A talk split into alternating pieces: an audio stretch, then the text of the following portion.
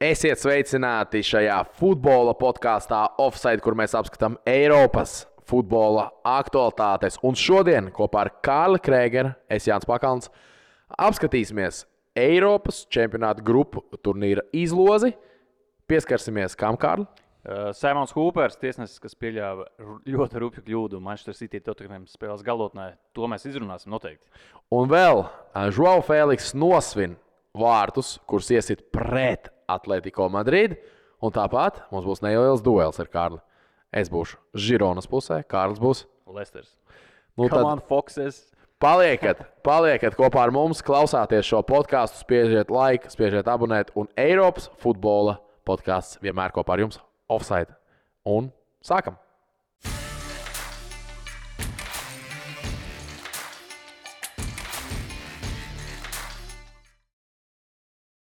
Turpinās sniegotas uh, dienas, uh, turpinās lēni braucieni uz darbu, bet uh, jo ilgāk jūs brauksiet uz darbu, jo ilgāk jūs brauksiet uz treniņiem, jo ilgāk jūs klausīsieties mūsu podkāstus.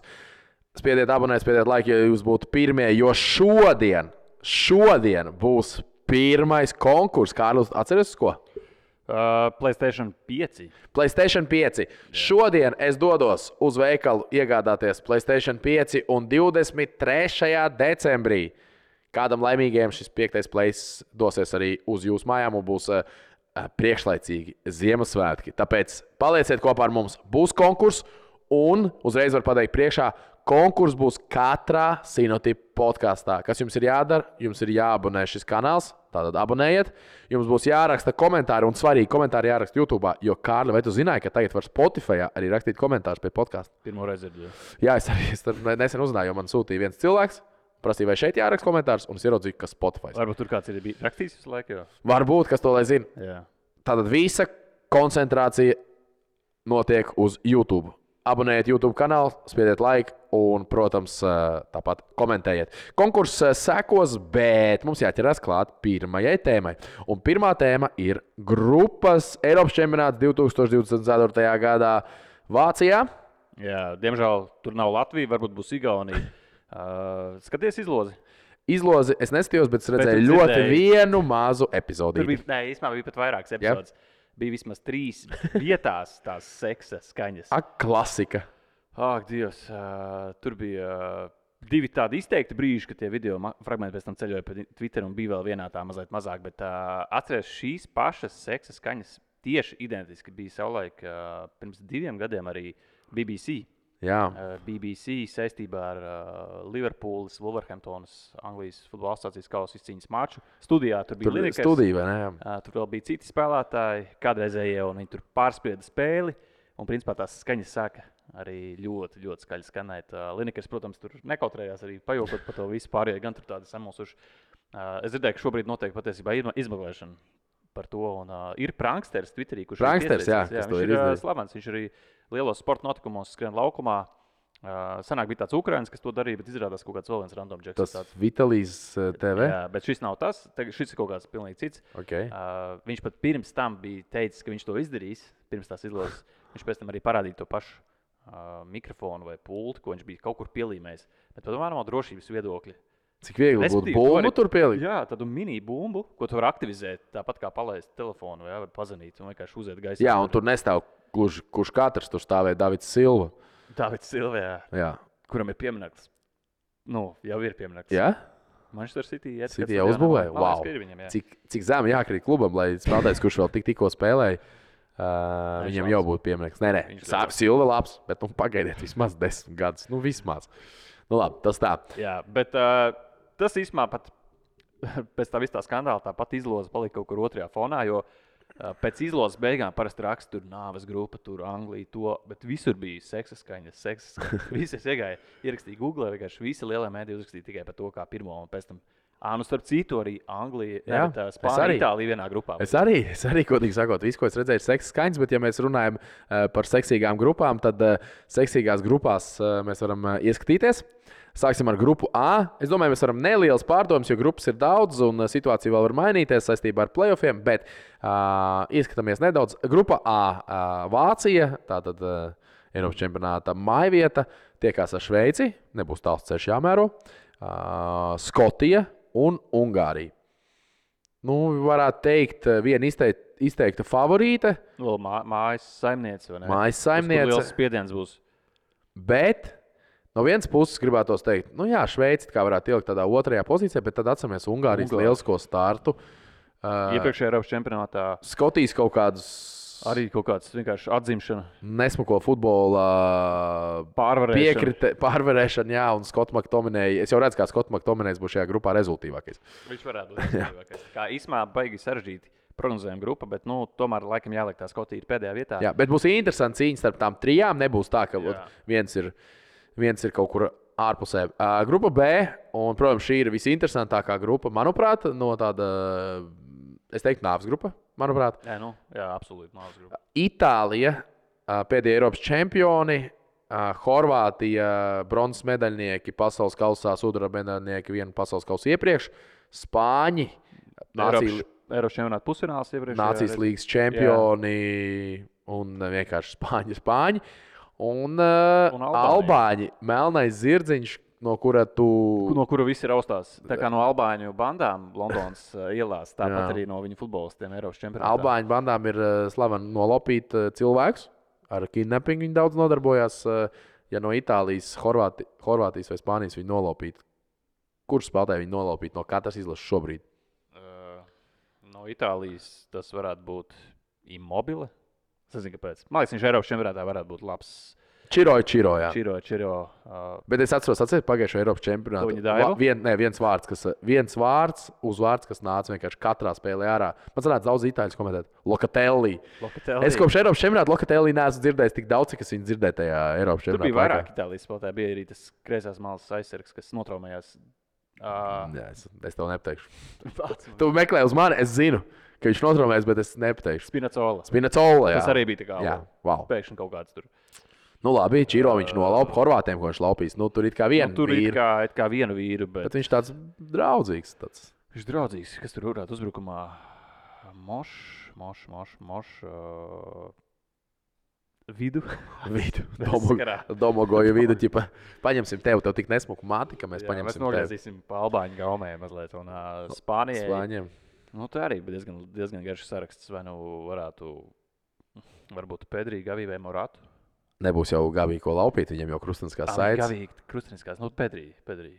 Pedri, jā, Pedri. Un tad Pedri izskatīsies kā toreiz, tad, kad viņš šajā vēl Olimpiskajās spēlēs spēlēja. Atcerieties, ka viņš tur gadu laikā kaut kādas 80 spēles bija nospēlējis. 800. ka viņš, ka viņš izties pēc crackheada. Nu, tāda lūk, situācija B grupā, bet, ja par futbolu nedaudz, eh, tad es pirmais, ko iedomājos, ka Horvātiem atkal būs sarežģīti. Jo atcerieties, ka Horvāti spēlēja pret um, Spāņiem pareizi uh, to izslēgšanas spēli Eiropas čempionātā, kur bija trakā spēle. Divas spēles pēc kārtas bija no 0-3 Jā, jā. atspēlēšanās. Un Spā, uh, Horvāti atspēlēs pret Spāņiem. Jā, pret Spāņiem pēc- tas bija, jo Unais Simons kļūdījās tajā mačā. Mm. Viņš ielaida tur kaut kādu nu, pārlieku bumbu pār kājai. Bija 3-3. Viņš 3-3 un tā pendelēs. Vai arī Ne, 5-3 viņi beigās zaudēja šķiet. 5-3 uzvarēja Spānija. jā. Nu, vot, labi, C grupa. Slovenija, Dānija, Anglija, Serbija. Zini, kas man te raisa interesants sajūts? Uh, tas, ka Anglijam iet, manuprāt, sarežģīti ar Balkānu valstīm. Viņiem ar tiem, man šeit ziemeļmaķedoniešiem, melnkalniešiem tur iet sarežģīti. Un, uh, Serbi būs ciets, cietskumos. jā, serbi. Ja ā, Rešfords sāk sākuma sastāvā, tad viņi neuzvarēs to spēli. Noteikti. Un, un, un, nu jā, nu tad, un, protams, būs interesanti pavarot Dāniju. Dānija pēc uh, pagājušā Eiropas čempionāta, pēc visām situācijām, pēc labā starta, uh, pēc kvalifikācijas. Nu, kāda, kāda būs situācija ar Dāniju? Jā, bet ka daudzām grupām ir tā, ka uh, viņas labi aizdīja iepriekšējā Eiropas čempionātā, bet viņas izgāzās pasaules kausā. Mm. Arī Dānija, nu, arī Jā. Spānija, nu, vēl citas izlases.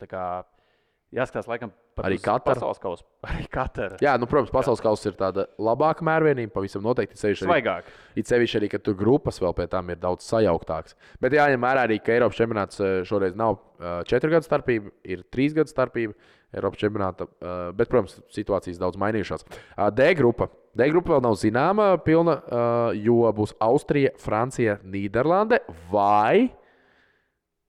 Tu zini? Nē. Nē, es skatos, grupa nerāda. Bet man šeit eh, šī ir grupa, kur būs eh, Igaunija potenciāli iespējamība. Tad Polija arī ir. Uh, jā, es, es, Man liekas, mēs atvērām vienu to pašu. Vienu no pašu, nē, es atvēru, es, es atvēru flashcore, bet es paskatīšos, es uh, atradīšu. Um, Bet, jā, Nīderlanda, Francija viņas bija vienā grupā uz Eiropas čempionāta kvalifikāciju. Tā kā viņas nu pat jau tikās savā starpā divās spēlēs, un uh, neko jaunu mēs tur varbūt neredzēsim. No Francija būs favorīti. jā, re, kur ir uh, uh, Nīderlandai, Austrijai, Francijai pievienosies vai nu Polija, vai Velsa, vai Somija, vai Igaunija. Nu, jā, Polija vēlas varētu būt tāds sarežģīts. Vispār tā grupa varētu būt. Nu, Igaunijai varētu būt laba grupiņa, ne? Igaunijai būtu labi. Jā. Somijai es kaut kā līdz galam neticu. Es nezinu, Vēlsa. Bet es godīgi sakot, uh, lieku uz Velsu, tāpēc, ka man poļi ir nepārliecina. Jā, jā, jā. Vēlsa varētu būt tā izlase, kas tiks. E grupa - Beļģija, Slovākija, Rumānija Un Ukraina. vai Izrēla, Bosnija, Hercegovina, Ukraina vai Islande. Es Ah. vispār man interesē jautājums, ja Izraela tiks uz Eiropas čempionāta, kas notiek Vācijā, zinot, ka visur ir protesti. uh, Visur uh, nu, ir grūti kaut kādām Izraels komandām kaut kur spēlēt, jāspēlē pustukšos stadionos vai tur nu, baigiet Mhm. drošības pasākumu. Kā vispār viņi organizēs to?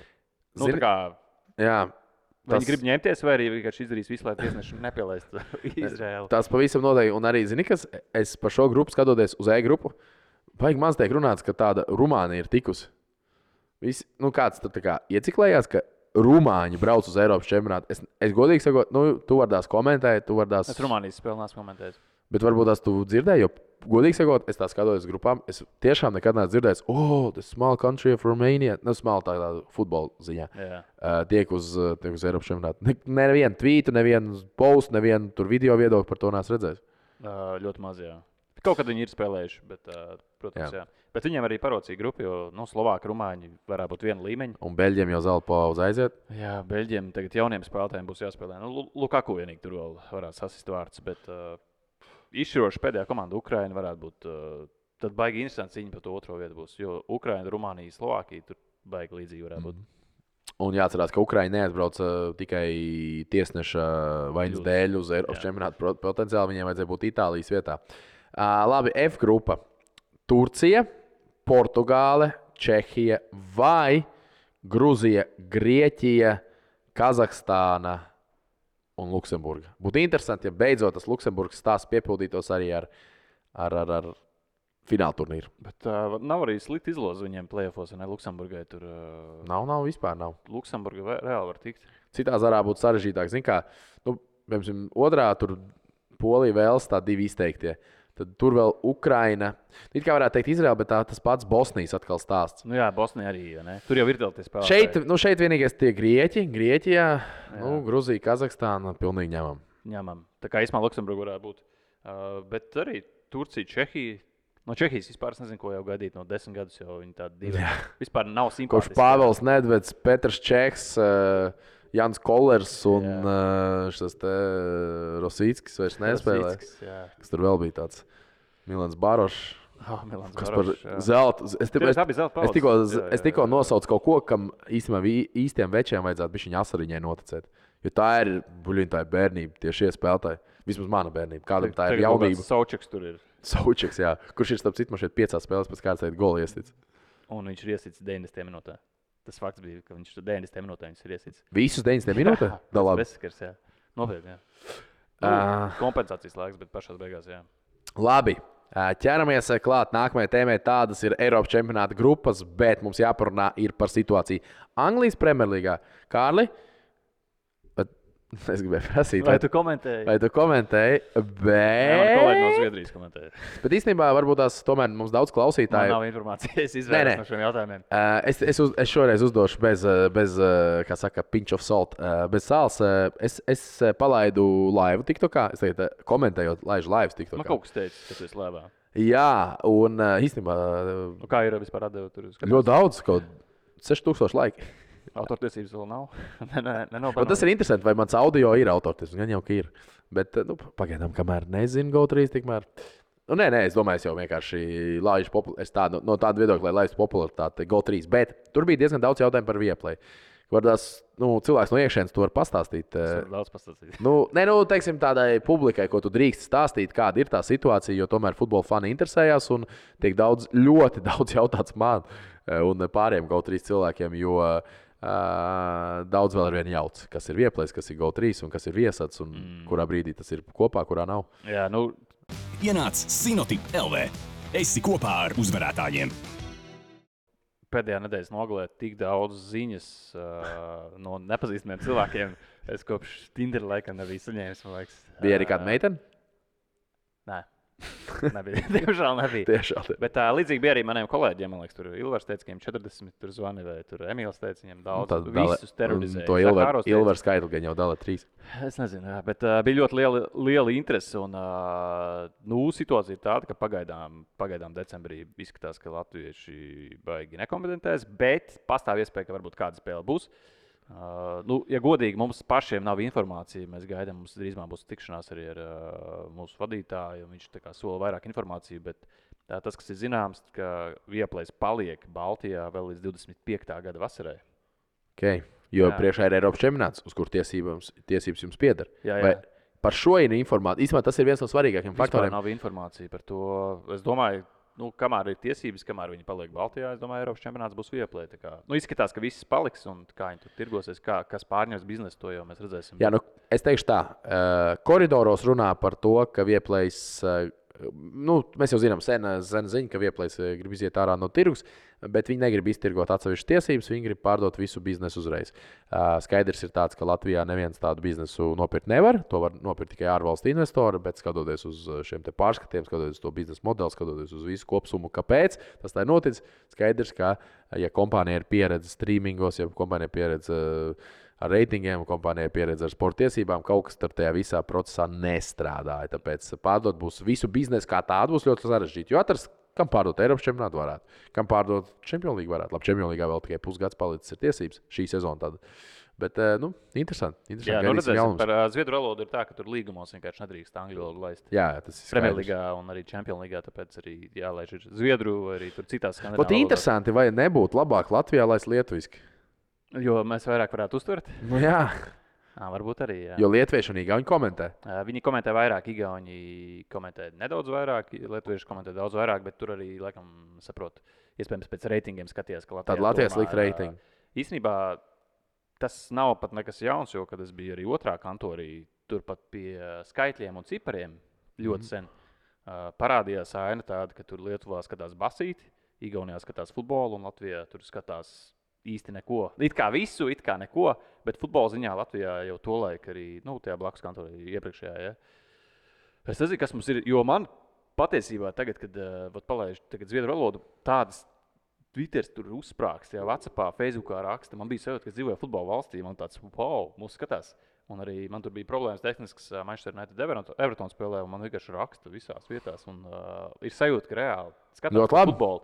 Un, nu, dzīvosim, redzēsim. Es domāju, drīzumā sekos informācija, bet nav tā, ka mums komentētājiem ir diži vairāk kaut kas, ko Nu, teikt. tad pastāstīja, kas notiek City spēlē. Tu kā skatītājs skaties.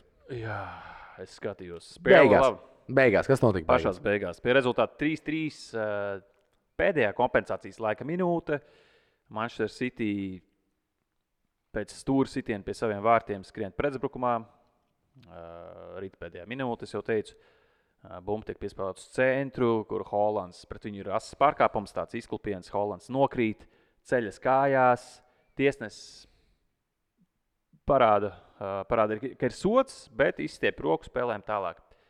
Jā, bija komentārs arī Twitterī, ka uh, tagad tikai nu, divas rokas tikai parāda to, ko var spēlēt tālāk. Bet uh, jau vairāk ga- gadus noteikumos ir teikts, ka uh, var arī būt viena roka, lai tiesnesis labāk varētu skriet un parādīt šo Jā, skrējienā, lai ar abām rokām tas ir tīzli, bet lai varētu Jā, skriet un jā. parādīt, tipa play on, Jā. aizstrādāt sots. Līdz ar to spēle turpinās, kustība turpinās, uzbrukums turpinās pie centra. Hollands skaisti pārmet bumbu pāri vairākiem Tottenham spēlētājiem.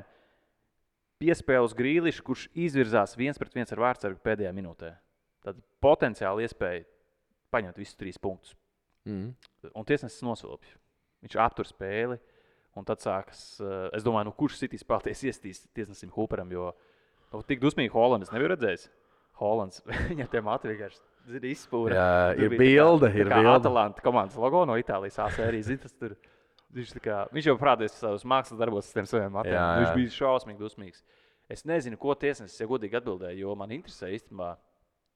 Es neesmu pamanījis. Kūpers. Jā, Hoopers. Hoopers jā. Hoopers ir nopelnījis tagad uh, sev uzmanību. Viņš ir uzmanību nopelnījis. Es domāju, ka viņu atstādinās. Bet, nu, zin, tā, tā ir Premjerlīga arī. Tur tā tiesneša mafija, jā, daži bija aizstāv savējos, un tur uh, varbūt tā saudzīgāk izturās. Jo viņš tagad skaitās kā nākamais top, top klases tiesnesis. Viņš tagad pieliež jau pie Sev daudzām labi pieteicis. Sveiciens. Jā, un uh, man tiešām interesē. Es varbūt esmu palaidis garām, varbūt jau ir iznācis, bet nu, kaut kāda atvainošanās. Jo nu, parasti Premjerlīga pasaka, ka jā, mēs kļūdījāmies, tiesnesis tur noņems no nākamās. Nu, visticamāk, par, es, es domāju, ka par spēles momentu, jo tas ir atklātā spēlē, pieļaut kļūdu, nevis var kļūdu. Es domāju, ka viņi neatvainosies. Es domāju, būs nu, tad no sērijas, kad jāatvainojas par katru neiedoto pendeli. Nu, labi, Nu, jā, labi pendelis jā, jā, skatās jā, vārds. jā. Jo, e, kas man likās uh, vistrakākais, ne jau tas, ka krietnes kļūdījās. Un man patika, kā pateica uh, Rubens Baraha. Uh, viņš ir šī brīža kāds komandas treneris, Kārlis? Rubens Baraha. Jā. Valencijas komandas treneris.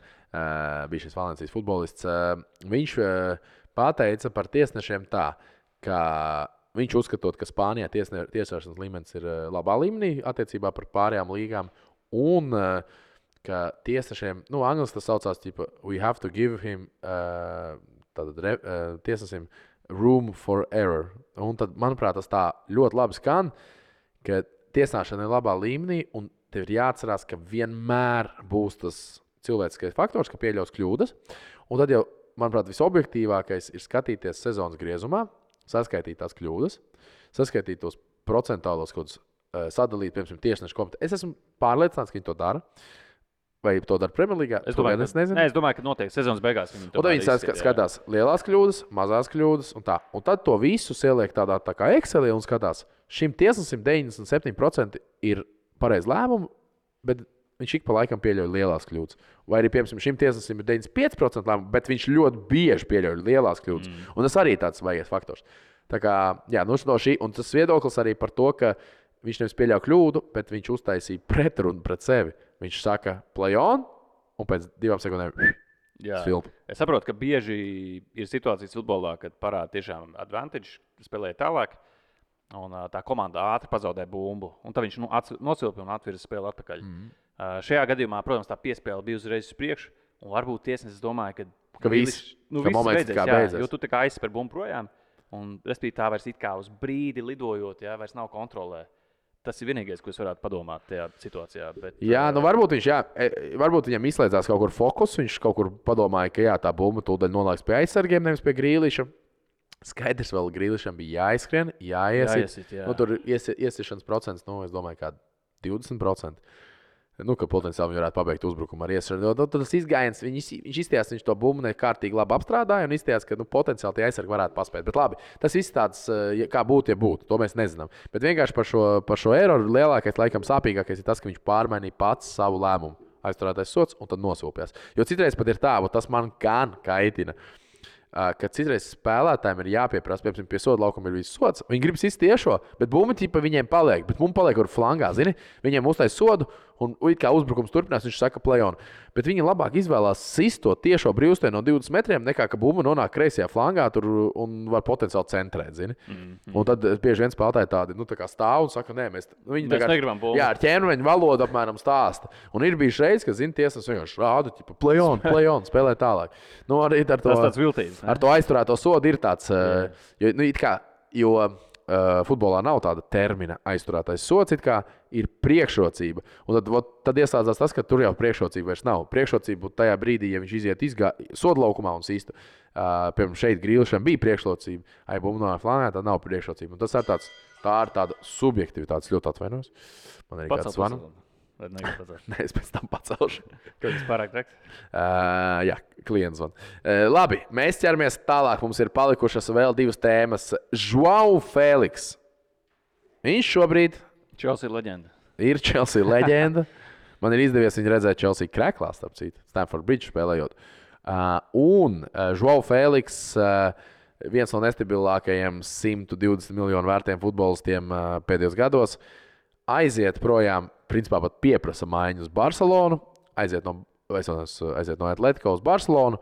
Uh, viņš tiek Formāli izīrēts. izīrēts. Jā. Viņš tiek izīrēts uz Barcelonu. viņš neatgriezīsies noteikti. Ne? Tagad jau pavisam skaidrs. Skaidrs, ka Atleti fani jau pateica tajā brīdī, tad, kad viņš intervijā pateica, ka man sapnis vienmēr Jā, bija spēlēt jā, jā. Barcelonā, ka šeit šo čalu mēs vairs redzēt negribam. Eh, Viss situācija. Bet Žau Feliks iesit vārtus pret savu bijušo komandu, kuras šobrīd ir iespējams arī viņa maksā viņa algas vēl. Tāpēc, ka uh, Bars, viņš atteicās no lielas daļas naudas, lai varētu spēlēt Barcelonā. Jo Barcelon- Barcelonai bija alga griezta, bet iespējams tur vēl nu, kaut kādas finanses mm. ir sadalītas caur Atletico. Tā kā iespējams tā ir, tas ir klubs, kas viņam vēl maksā naudu. Un tas ir viņa mācību klubs. Viņš pret viņiem iesit, nosvin, un man patika producenta darbs. Nezinu, vai tu skaties, spēlē, neskaties. Es nedaudz pastīju. Žēl, Feliks iesaistās golu, rāda tur uzreiz Simjoni, Feliks, Simjoni, Feliks, Elčolo. Vienkārši fantastisks producenta darbs, zinot to backstory, to aizmuguri. Un tad tas stāsts. Priecāties vai nepriecāties, tas ir labi vai slikti. Nu, skaidrs, ka visi ir no konteksta, kāpēc, bet nu, man šeit, šajā gadījumā liekas, Feliks tāds. Viņš arī pirms spēles izteica interviju, ka, ja jūs pajautāsiet visiem atleti futbolistiem, vai viņi gribētu spēlēt Barcelonas stilu, Jā, jā, proti, jā. uzbrukoši, visi gribēs. Viņi vienkārši baidās runāt. Jā, jā. Es dzirdēju arī to komentāru. Uh, šajā gadījumā mēs esam arī kaut kur runājuši par spēlētājiem, kas gūst vārdus pret savām kādreizējām komandām. Šeit ir tas stāsts, ka viņš jau pieder, vai ne? Atletico.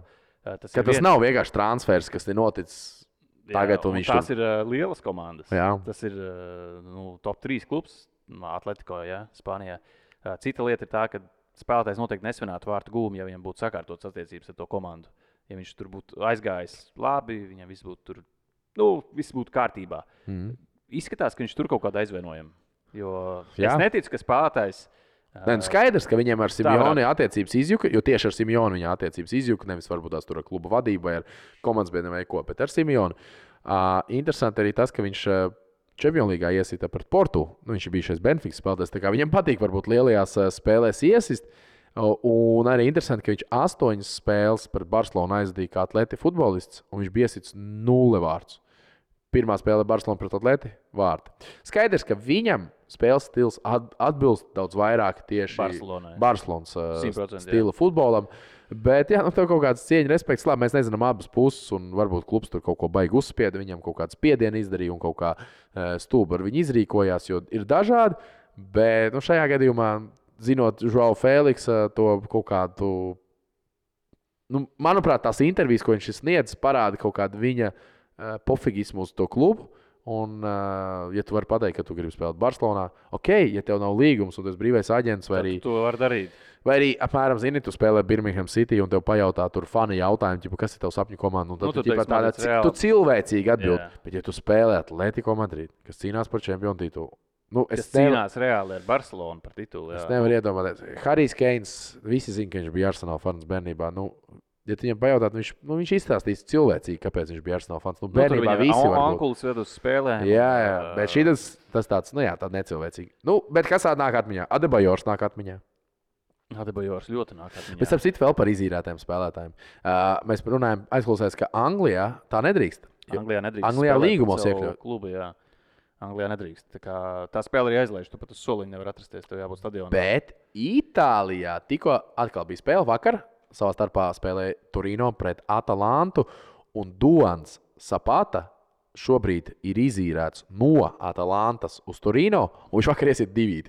Savai Es vispār vienu Mācu komandai. komandai. Viņš tur uh, vienmēr asociējies kā viens Sapāta, no uh, vārdu guvējiem. divi, komandā. divi, divi melnīši tur priekšā. Mēs tā varam teikt. Jā, mēs tā varam teikt. Nu, vot, tāpēc eh, jā, tāda interesanta situācija ar īri. Un noslēgsim pirms vēl konkursu. Pirms eh, dāmas un kungi tūlīt, tūlīt, tūlīt pat tā būs konkurss par piekto plaisu. Bet mums noslēgsim ar tādu īsu tematu. Žirona pret Lesteru. Un pavīdēja neliela diskusija arī Twitterī, un pēdējā laikā tiek pieminēta. Viņu aizsāk. Es nezinu, es nezinu. Bet cilvēki izsaka viedokli, un uh, es arī esmu pieminējis šīs likumsakarības, komentējot, uh, um, Žirona, ja Žirona šogad izcīna uh, titulu, kurš tituls būtu grūtāks, kurš būtu ievērojamāks, kurš būtu nu, citādāks. Mēs varam salīdzināt uh, Žironas stāstu. Es būšu vairāk nedaudz pro Žirona, lai gan man ir argumenti arī pro Lester, bet nu, pamēģināšu tā, ka es esmu lai tu neesi pro. Hamas. Jā, jā. Uh, un pretējā pusē Kārlis uh, vairāk Lesters pro fans. Lester. Man viena grāmata citu, tieši par viņu titulu. Ja? Jā. Izlasīja? Nu. Šis man patīk. Šis man patīk. Man īstenībā arī nesen bija. Nē, nē, es esmu vispār pusi izlasījis. Man nesen bija par paharu. Es, jā, nu, jā, man ir grāmata, grāmata man ir, bet nu, es esmu viņu izlasījis līdz trīs lapas pusē. Jā, jā. Uh, Es varu aizdot kādam, ja vajag. Pirmām kārtām, uh, laikam pats svarīgākais uh, par, par sastāvu. Par sastāvu runājot, kurš tad potenciāli ir lielāks underdogs uh, sastāva ziņā. Jā, zini, kā ir. Es papētīju Jā, nu. Leicester sastāvu un tagad Gironas sastāvu. Nu, tad, Bet, kā tie, tie Lesteras spēlētāji, ā, ko mēs skatāmies tajā sezonā, kas uzvarēja, tobrīd viņi jau bija nonēmi. Mēs viņus tagad zinām, kā Jā. Ngolo Kontē, Makras. Bet uh, tobrīd ar bet arī acīm- ne visi. Nē, ne visi. Protams, tur bija Šmaikls, kurš tika izbraukts, man liekas, miljonus klubos. Jā, Šmaikls, bet tas pats, Vissūdīgākā atvēs tas pats uh, kā viņam bija Huds. Huds. Roberts. Viņš bija pirms tam uh, gadiem Stokes citajā. Jā, viņš bija Chelsea skatījums, bet arī tāds, es teiktu, viduvējs. Nē, nu, pr aizsargs. pr nē, nē, protams, jā, jā. protams. Šīm abām komandām nav pasaules klases uh, spēlētāji. Gacenīgu. Uh, jā, uh, nu, vot par tiem spēlētājiem. Es varētu teikt, nu, va- var pastrīdēties, kuram ir lielāks nonēms. Um, es varētu teikt, tā, ka Žironai varbūt kā plusiņš ir tas, ka viņiem ir, nu, es teiktu, viens liels nonēms. Tāpēc, ka, ja kāds man mēģinās pārliecināt, ka Eriks Garcia ir liels vārds uh, pasaules futbolā, piedodiet, atvainojiet, viņiem nav neviena viena pilna nopietna sezona kādā klubā. Viņš ir bijis tad Citijā, tad Barcelonā, un viņš visur ir saraustīts. Viņš visur ir bijis talants. Jā, viņš ir bijis šeit Barcelonas akadēmijas kapteinis, bet viņš, Viņš nav- bija tas pro- nāka, nākamais lielais. Jā, bet viņš nekur nav nostiprinājies. Tad viņš jā. Bija Citijā, un viņu īstenībā Citijā aizgāja. gribēja. Jā. Un, Viņam bet viņš aizgāja uz. Barcelonu. Nu, ko, uh, ok, Garcia, Eriks Garcia. Uh, viens liels vārds ir tiešām Dēlijs Blinds. Bet Dēlijs Blinds ir ik pa laikam atnesis vairāk problēmu Žironā nekā pienesumu. Viņiem ir liels vārds, bet, ok, pieredze, un viņš ir labs spēlētājs, bet uh, es varētu izcelt citus spēlētājus uh, aizsardzībā nekā Dēlijs Blindu. Pat varētu teikt visus citus trīs. Uh, Tur Davids Lopes, Arnau Martīnes, uh, Miguels Gutīres, uh, Eris Garcia. Tie visi ir svarīgāki. Uh, tāpēc par tiem nonēmiem varētu pārunāt. Nu, tur varētu būt diezgan līdzvērtīgi. Man šeit traucē tas, ka es Žironas sastāvu līdz galam īsti nezinu. Nu, Žironai, ko mēs varam izdarīt? Ko mēs varam Divus ukrāņus, Vārtsargu un uh, Blindu. Un Ko mēs Garcia. varam? Ot, tur arī, e, tāpēc es domāju, ka šis svaru kauss būs katram savi argumenti. Jā, Paulo Gasanīga, viņam e, otrā vai trešā sezona viņa karjerā, viņam jau pār 30, kur viņš ir pirmais numurs. Um, Dēlijs Blinds, jā, daudz spēlē svarīgas lomas. Manchester United, tur apstādāms sajēgas, bet nu, palielinām to, ko es jau teicu. Uh, un tad ir, tad ir spēlētāji tā kā Saviņo vai Savio, uh, kur uzreiz pieminēja Manchester City, bet īstenībā viņš pat pieder nevis Manchester City, viņš pieder Trojas, kas ir City futbola grupa citam mm. klubam. Uh, un viņš ir izīrēts uz Žironu. Okay, tad ir uh, Arčuns Dovbiks, kurš pirms tam spēlēja Dņipro vienībā un uh, uh, Ukraiņas Premjerlīgā bija. Un, lai kāds man tagad saka, ka Ukraiņas Premjerlīgā čels, kas atnācis, ir pagājis uzreiz sastāv dziļums. Uh, Cigankovs, labi, nu viņš bija Kijavas Dienāmo, tur varbūt tās bija viņa veiksmīgāk. Ir Aleks Garcia. Uh, Čels, kurš ir viens no motoriem, viņš uh, līdz šim vienīgais Spānijas līnijas spēlētājs, kurš ir no zvana līdz zvanam katrā spēlē bijis. Tā kā Bet skaidrs, ka Lesterā arī pieliekot, jā, visi tie Dininkvaters, Sengolo, Kantē, Mahres un tā tālāk, viņi tajā brīdī arī bija liela naunējuma. Es domāju, caurkrituši. Nu, piemēram, tur Drinkvoters, kurš uh, bija Manchester United spēlētājs. Nu, Jā. likās, ka nekā tur nebūs. Nu, tāds pilnīgi vidējība, ja un pēkšņi tā spēlē Ngolo Kantē. Ko it kā īsumā pat Eiropā daudz grantu gribēja, bet neviens viņu nebija paņēmis. Un, nu, tur vēl be, jauns Bens Čilvels bija. Tas, jā, viņš vēl bija. Viņš Jau, bija Chilwells, bija, bija. jā, jā, jā, Jau jā. uznācis Džemijs Vārdīs, jau tādā gaismā bija viņa uznācis. Jā, nu, Šmēkls vārtos, bet jā, tā Šmēkla karjera bija beigas sarostīt. Viņš tur daudz pirmajā līgā, kas vēl zem čempionšīpa. Nu, Ves Morgans, Ves Morgans. labs Jamaikas, uh, Vests Morgans, tur Simpsons arī bijušais United akadēmijas spēlētājs. Daudz tādas vidējības, viduvējības, kas tika salasītas. Jā. Un uh, vienkārši tajā Lesteras stāstā es nezinu, kurā vietā Žirona bija iepriekšējā sezonā. Žirona iepriekšējā sezonā bija ap desmito vietu, Un eh, Žirona iepriekšējā sezonā spēlēja ļoti haotisku, atklātu totālo futbolu, bet ar ļoti haotisku aizsardzību. Proti, mēs skrienam ļoti daudz, bet aizmirstam kādā brīdī, ka mums jāskrien atpakaļ.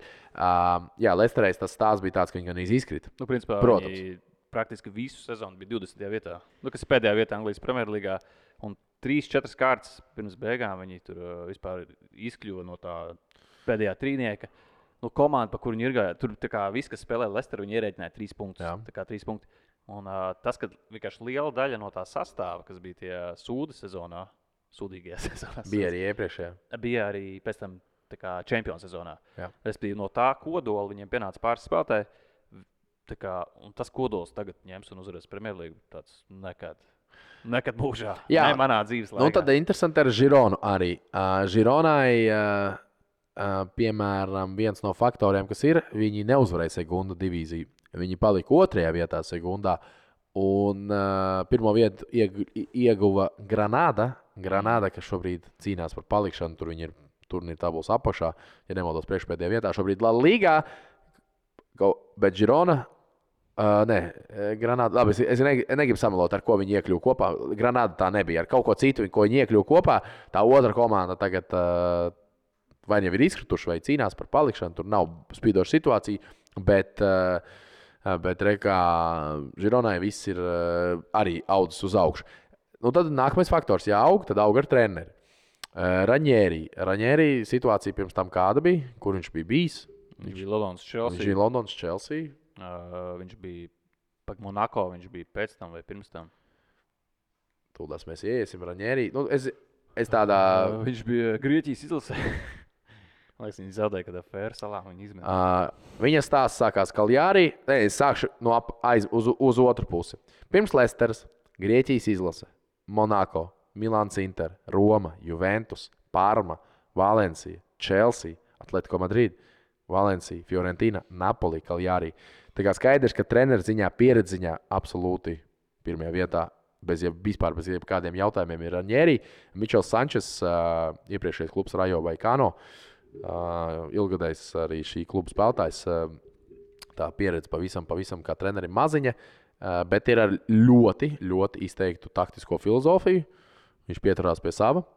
Uh, nu, tas tāds no treneru viedokļa. Labi, no ķipa, komandas backing, kāds man tur teica, ka tur ķipa, saistīts ar City futbola grupu, un tad Manchester City. Skaidrs, ka neviens spēlētājs no Manchester City tur uh, tiešā veidā netiek izīrēts. Manchester City tur tiešā veidā vismaz uz šo brīdi nekādā veidā nevar palīdzēt. Nu, teiksim, tur sākt, nezinu, tur subsidēt apmēram nenormāli daudz spēlētājs.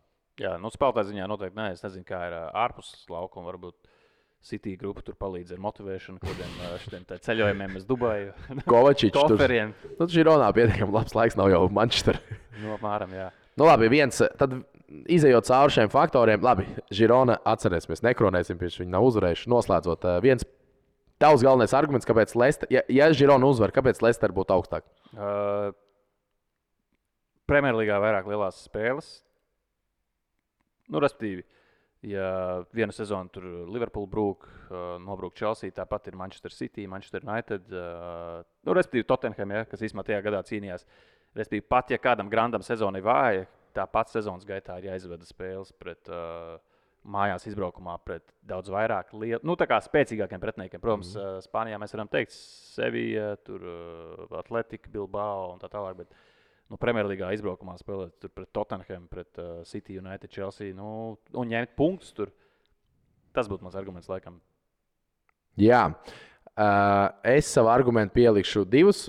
Viens variants, kā Žirona uzvar, ka viņi spēlē tādu totālu futbolu uh, un spēlē uz nenormāli daudz atspēlēšanām, jo viņiem ir vairāk šajā sezonā. Un vēl viens faktors par Žironu runājot par to, ka viņi, nu, nevis faktors, kāpēc viņi. Uh, viņiem vēl ir jāuzvar. Šobrīd ir bijuši 15 spēļu kārtas, tā kā mēs skrienam, skrienam laika. Pēc, uh, Viņi beigās kaut kādā Martā, 9. jā, vietā nokrita. Mēs tādu izdzēšam to epizodu laukā. Jā, skaidrs, skaidrs. Bet eh, jā, nu, no tāda žironas viedokļa, protams, ja tas viss līdz galam notiktu. eh, Bet viens svarīgs faktors - ceturtā sezona augstākajā līgā. Lesterē uz to brīdi bija bišķiņi zem 50. À, Vēs- vēsturiski. vēsturiski jā, jā. Tāpēc uh, pieredze nāk ar savu.